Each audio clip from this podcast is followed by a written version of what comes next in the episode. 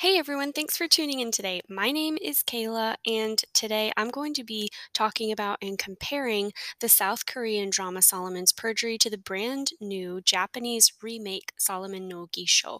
Now, this post is spoiler free essentially, except for a little part at the end.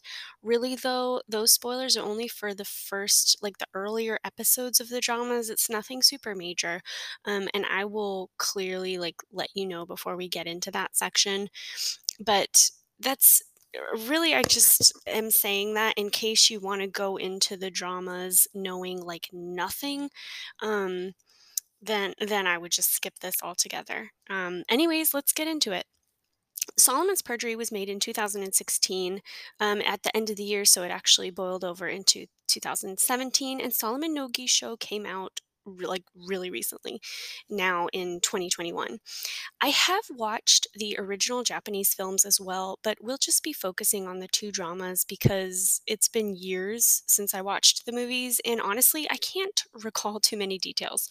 I am fairly well versed in the K drama, however, because it actually happens to be one of my favorite Korean dramas of all time and one that I have rewatched a perfectly healthy amount of times.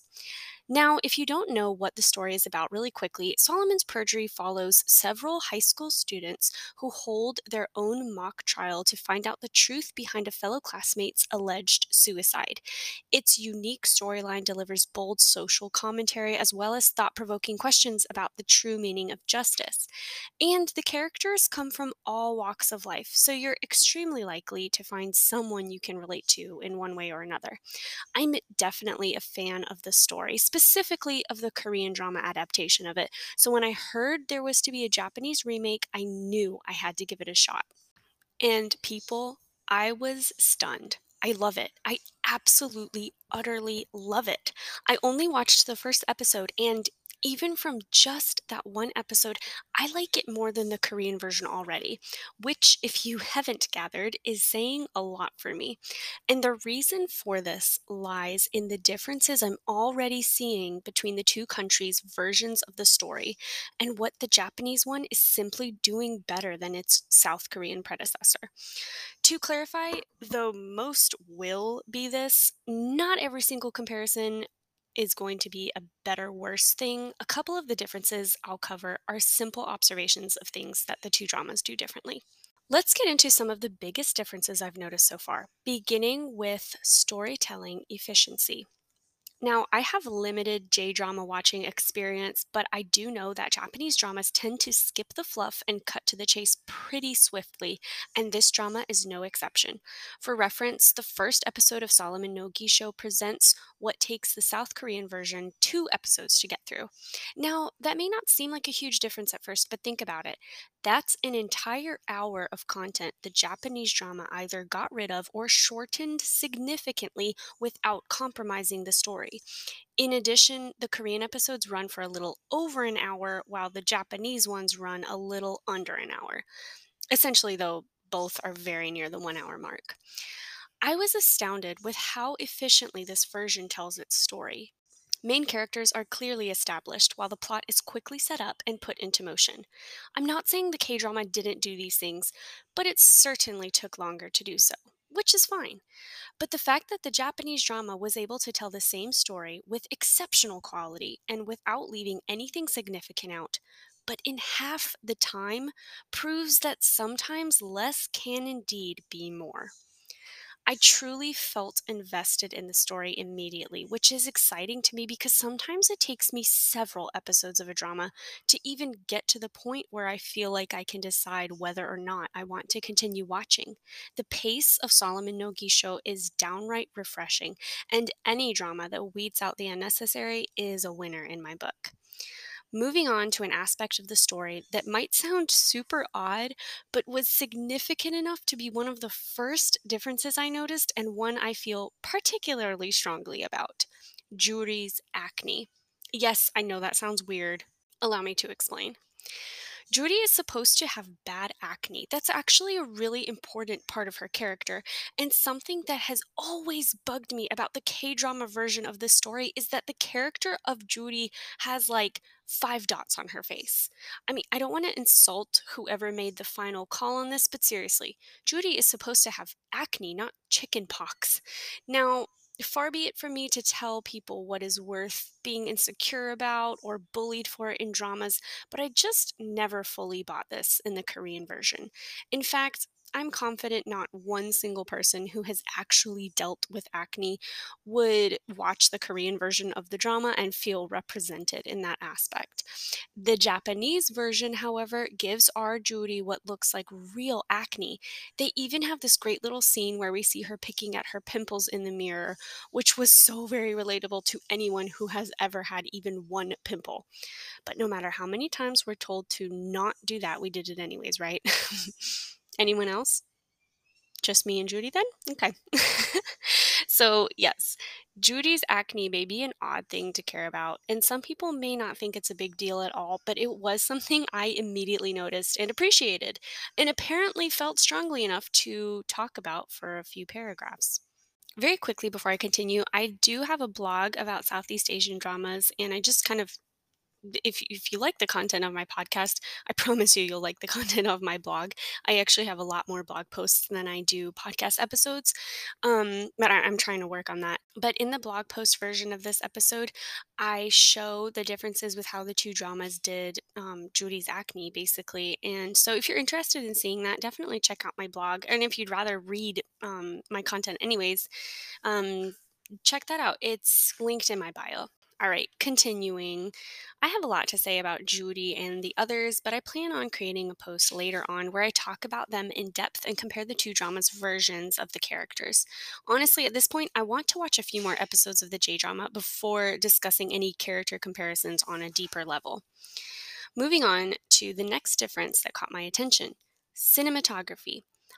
Both dramas are stunning, but what quickly stuck out to me is how much visually darker Solomon no Gisho is than Solomon's Perjury. Um, again, with the blog thing, which I- I'm going to have to figure out how to transition this a little bit better, but I include screenshots of um, just different parts of first of the first episode of each drama and you can clearly see that Solomon's Perjury, the South Korean version, is just brighter. Um, and Solomon's Solomon no Gisho, the um, Japanese version, which, by the way, excuse my inevitable but- butchering of the name. I don't speak Japanese, in case that's not very clear. I, I I'm sorry. I'm just trying my best. That's all I can do. Anyways, um, but that the Japanese version is just darker, even parts that are, you know, not necessarily like it's not nighttime or anything. Um, just the whole thing is darker. It's really interesting. And this may be due to Japan's style of cinematography, which I'd argue is typically visually darker than South Korea's, but I have a gut feeling that the darkness is foreshadowing heavier content as well, which is the next point I want to cover today. Now, this section here is going to contain some minor spoilers for earlier episodes of the dramas. You've been warned. I'm getting the impression that Solomon no Gisho is not going to sugarcoat things as much as Solomon's perjury does. Take the bullying flashback, for instance. No level of bullying is ever okay by any means, but what we see Oide and his buddies doing to Juri in this version seems more violating than what his K drama equivalent Woo Hyuk does when he bullies Juri. And I want to reiterate that no level of bullying is ever okay. I have a lot more to say in regards to these two versions of the same character, but I'll save it for when I write on my blog my more in depth character comparison, um, which I plan on writing further down the road. Now, to piggyback off of that last point, the Japanese version in general seems a little less on the nose and a little more realistic than the South Korean one. An example of this is each version's scene with Juri underneath the blanket in her room while she watches the TV news broadcast of the reporter reading her note aloud. In the Korean version, Juri laughs as she recites the note's contents from memory in tandem with the reporter. In the Japanese version, Juri simply listens to the broadcast, grinning widely and giving us a quiet, slight cackle at the end. The differences between the two scenes are subtle, but it is the little details and specific creative choices that draw the line between dramatic and realistic. Both scenes are fascinating to watch, and both actresses do a great job. I'm not saying one version is necessarily better than the other, but they are different. The Japanese version of the scene presents an unhealthy high school girl reacting to what she's done, and the Korean one shows us more of a maniacal villainess. In short, what the Japanese drama is doing with its story and characters, just in general, is hitting truer for me so far, and I'm so here for it. As far as comparisons go between the two, these are the main ones I have for now. I still love the K drama and always will, but Solomon no Gisho really caught me off guard with how brilliant it is so far. And remember, I've only seen the first episode of it, so there's really only so much accurate comparing that I can do at this point. But I will say that if someone asked me which version I recommend they watch, I'd currently have to suggest Solomon no Gisho. It is hands down the strongest premiere I've seen in a really long time, especially considering the pressure remakes have to maintain and even exceed public standards.